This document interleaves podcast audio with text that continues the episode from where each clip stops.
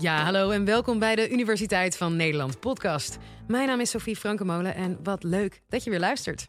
Vandaag gaan we het hebben over het C-woord. Corona. Covid. Het virus lijkt nou eenmaal niet bepaald weg te gaan. Gaan we straks een toekomst tegemoet met jaarlijkse virusuitbraken?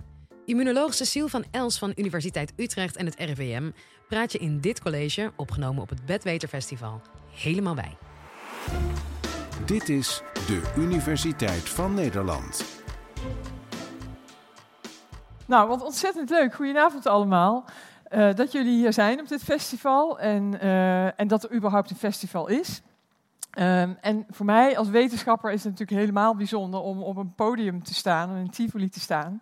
Het is extra eervol dat ik, uh, dat ik hier vanavond wat mag vertellen over het virus, inderdaad. Corona, ja, nog steeds corona, alweer corona, zijn we er nog niet klaar mee. Ik was er in ieder geval eigenlijk wel klaar mee na anderhalf jaar verhalen over corona. Maar hoe is het met jullie? Zijn jullie er ook klaar mee eigenlijk? Ik zie wel wat mensen knikken. Dus ja, uh, we zijn er eigenlijk klaar mee. Maar zijn we er ook echt klaar mee? Of is corona klaar met ons? En het eerlijke antwoord is nee. Dat is natuurlijk niet zo. Dat virus gaat blijven. Maar het goede nieuws is, we gaan ermee leren omgaan. En, ja, en hoe, hoe moet je dat dan eigenlijk zien? Ik, ik zie het een beetje als een, als een, uh, als een voetbalwedstrijd. Namelijk, het is net alsof je een tegenstander hebt die, die al heel goed kan voetballen, terwijl jouw team nog, helemaal, no, nog nooit een voetbal gezien heeft. Dus corona kwam er gewoon helemaal, die raasde over de wereld en heeft, uh, heeft inmiddels, had helemaal geen tegenstand. En heeft inmiddels al, ik geloof, een kwart, miljoen, uh, kwart miljard mensen besmet. En al bijna 5 miljoen mensen uh, zijn eraan overleden. Dus dat was nogal wat. En, en er was gewoon geen weerstand. Maar inmiddels hebben we wel leren voetballen. En hebben we wel, hè, kunnen, we, kunnen we iets, kunnen we een blokkade opwerpen tegen, tegen het virus. Maar die wedstrijd die gaat gewoon nog door. Die is nog niet klaar.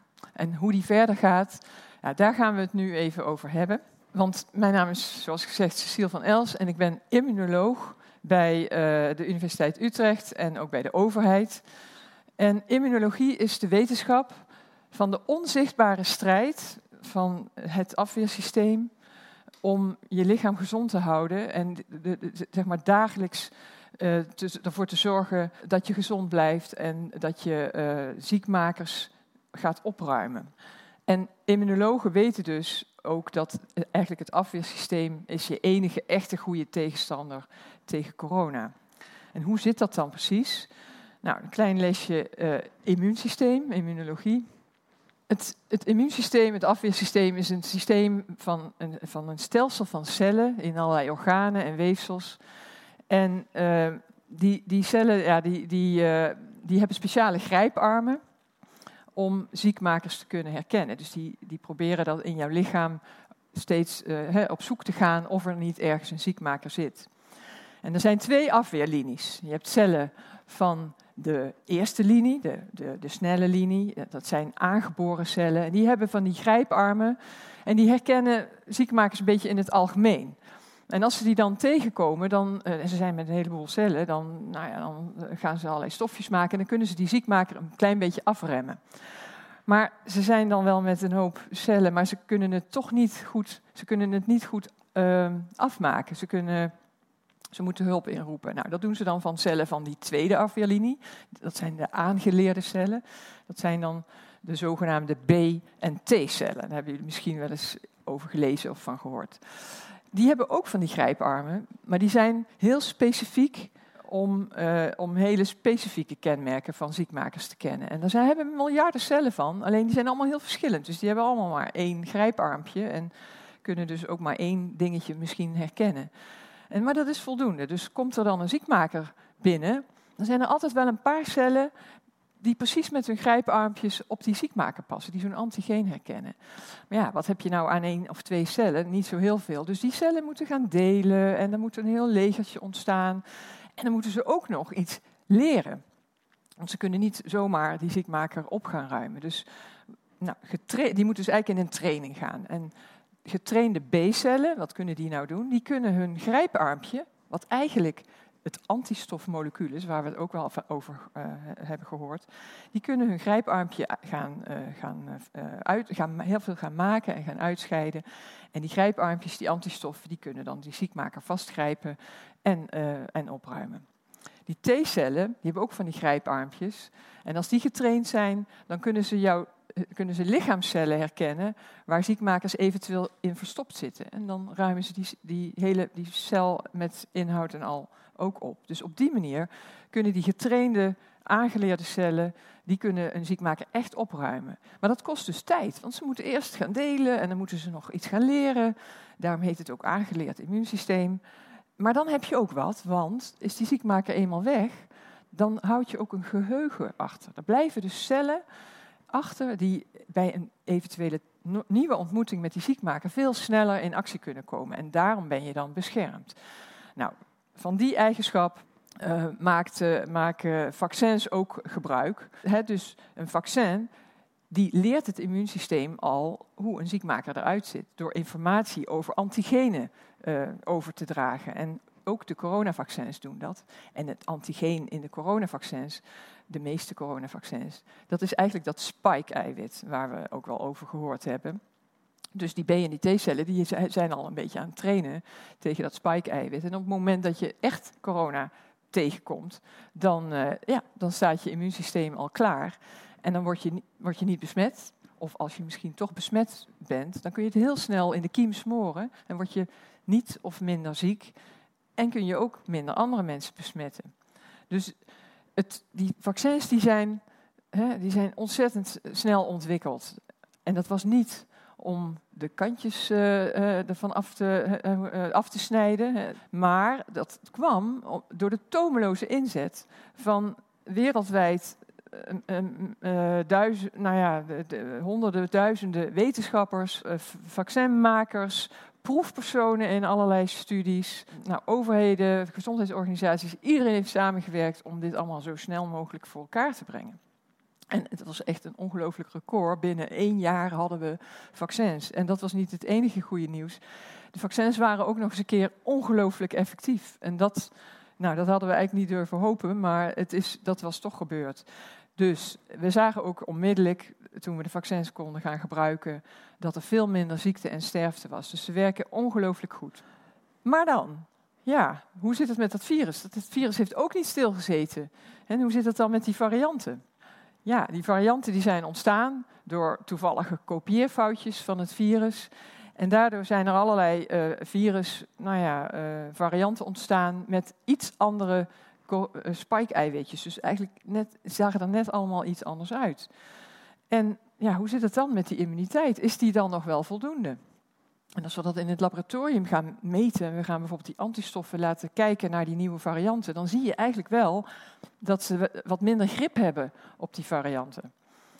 Maar in, het, zeg maar in de real world uh, merken we er eigenlijk nog niet zo heel veel van. De, de, de vaccins werken nog even effectief, ook tegen Delta, als het gaat om de ernstige ziekte, de ziekenhuisopname en de sterfte. Dus dat is ongelooflijk goed nieuws. En dat betekent dat die die antistoftesten, die, die testen maar een heel klein stukje van je immuniteit. En er is nog veel meer, hè, die geheugencellen en die T-cellen en nog misschien nog wel andere antistoffen die niet in die test zijn gemeten.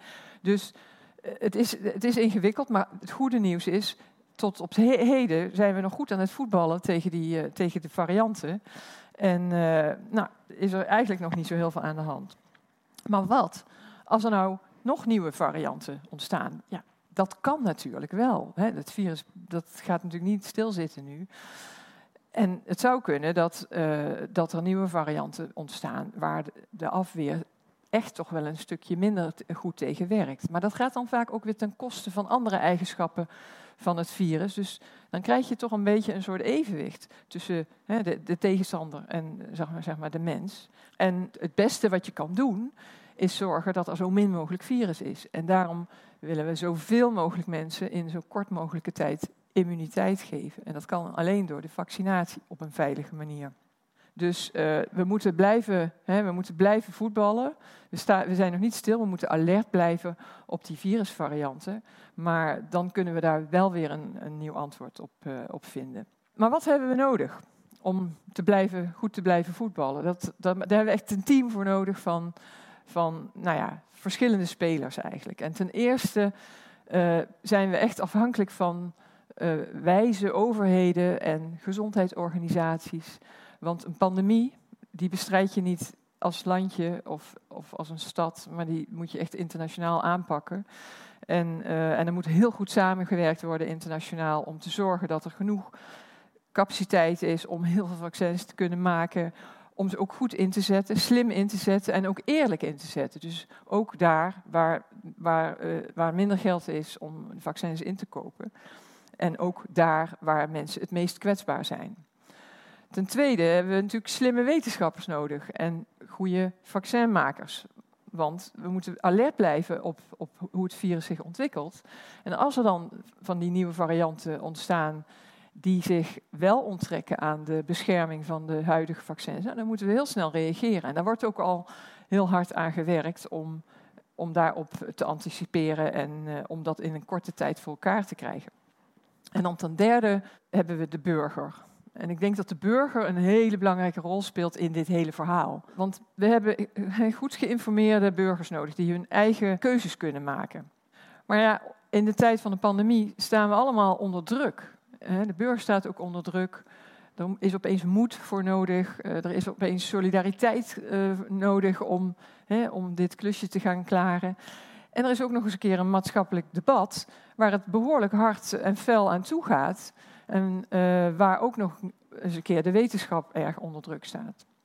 En ik denk dat dat wel verontrustend is. Dus mijn pleidooi zou zijn: iedereen die de wetenschap een warm hart toedraagt, en niet alleen op dit festival, maar hè, ook, ook, uh, ook anderszins, uh, zou het op moeten nemen voor de wetenschap en, en, en, en zorgen dat we, uh, dat we wetenschap weer echt serieus kunnen nemen. Dus we moeten een klein beetje tegengas geven, denk ik, als er heel lichtzinnig mee, mee wordt omgesprongen. Dus ik zou zeggen, al die spelers, lijkt wel eens van niet, maar we staan eigenlijk allemaal aan dezelfde kant. En onze tegenstander is corona. Dus ik denk, uh, het gaat om het samenspel, de tactiek. Uh, en op, alleen op die manier bescherm jezelf en bescherm daarmee ook de ander. En hou vol met corona. Je hoorde Cecile van Els vanaf het Bedweter Festival. En vond je dit nou een leuk college? Word dan vriend van de show. Voor maar 2,50 per maand kun je ons al steunen. En met jouw hulp kunnen we twee keer per week een podcastaflevering blijven uitbrengen. Zodat iedereen kan leren van de leukste wetenschappers van Nederland. Dus waar wacht je nog op? Word lid van de nieuwsgierigste vriendengroep van Nederland via de link in de beschrijving. In de volgende aflevering kom je erachter waarom jij die grappige match op Tinder zo aantrekkelijk vindt.